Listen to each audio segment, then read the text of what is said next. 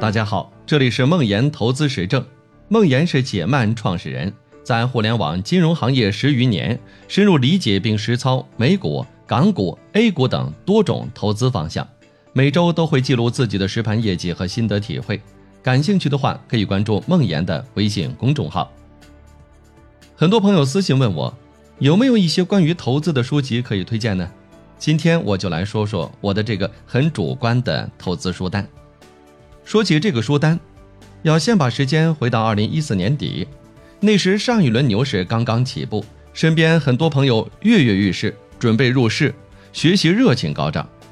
我经常被问到并且要求推荐有关投资的书籍，于是我花了1天把我读过的有关投资的书都过了一遍，准备了一个有关投资的推荐书单，后来又陆陆续续加了一些。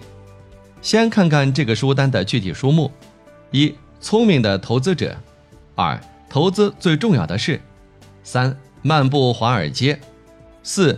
反脆弱， 5. 股市长线法宝， 6. 随机漫步的傻瓜， 7. 巴菲特与索罗斯的投资习惯纪念版， 8. 安全边际，9. 巴菲特致股东的信， 10. 赢得输家的游戏， 11. 巴菲特之道， 12. 怎样选择成长股， 13. 邓普顿教你逆向投资， 14.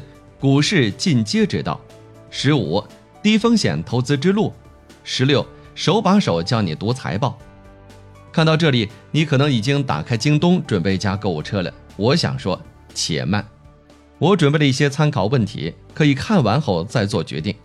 第一个问题，你的推荐客观吗？不客观。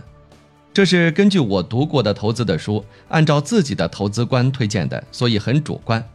不过有一点可以说明的是，投资相关的书我读的比较多，也比较杂，选择广度应该还是够的。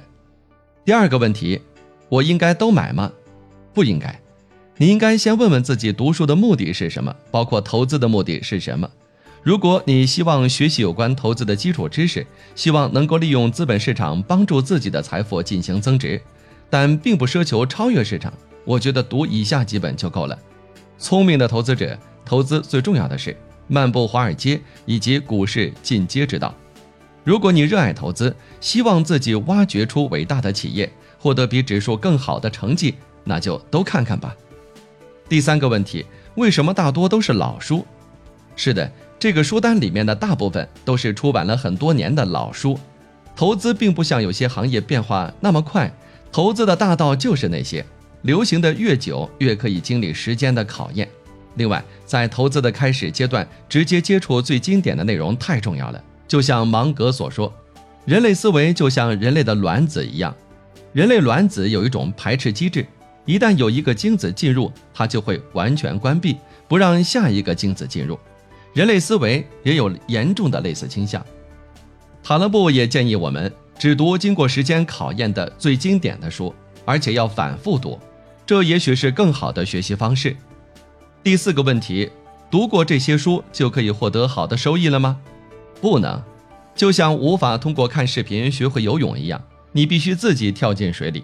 投资也是一样，读书可以帮助我们学习理解投资的大道和所需的知识，但实践和实践过程中对心理的考验，只有你开始投资才能体会。比起游泳来说更难的是，投资需要的实践时间很长，至少一个牛熊才能体会到大部分东西。我又要搬出格雷厄姆的那句话了，投资需要一个稳妥的知识体系作为决策的基础，并且有能力控制自己的情绪，使其不会对这种体系造成侵蚀。读书可以帮助我们建立这个知识体系，但把这个知识体系内化成自己的一部分，并且控制自己的情绪，则需要我们真正的开始投资。第5个问题，为什么没有有关基金的书？这些书讲的是投资的知识，基金是你将这些知识用于投资的工具。基金知识的书，我还是推荐季凯帆所著的《解读基金》。最后一个问题，能不能再缩减一下？那就是以下这5本书了。1. 聪明的投资者，经典中的经典。这本书把投资从一门和占星类似的玄学变成了科学，但这本书块头很大，如果你实在读不下去，最经典的两章，第八章《市场先生》和第20章《安全边际》一定要看。2. 投资最重要的是霍华德·马克思的心血之作，最近在读他的第2本书《周期》，感觉这里面说过的东西，无论是第2层思维还是钟摆理论，都在投资最重要的事里面说过了。3. 漫步华尔街，麦基尔的大作，以史为鉴，证明在有效市场中，长期持有指数基金可以战胜大多数投资者。有个有趣的故事，我当时把这本书扔给我一个研究缠论很深的好友，把他变成了坚定的指数基金投资者。4. 随机漫步的傻瓜，塔勒布的3部曲之一，另2部是黑天鹅和反脆弱。这本书可以帮你更好地理解随机现象和概率，而这些对投资来说太重要了。如果你感兴趣，再加量推荐一本《醉汉的脚步》。5. 股市进阶之道，你知道水晶苍蝇拍吗？你知道你在微信里看到的很多转来转去的投资语录都是他的微博精选吗？10年前做财帮子的时候，我们曾一起在论坛交流过投资，但他现在的投资功力已经远胜于我。这本书的副标题是一个散户的自我修养。最后我想说，买书如山倒，读书如抽丝，且慢而行。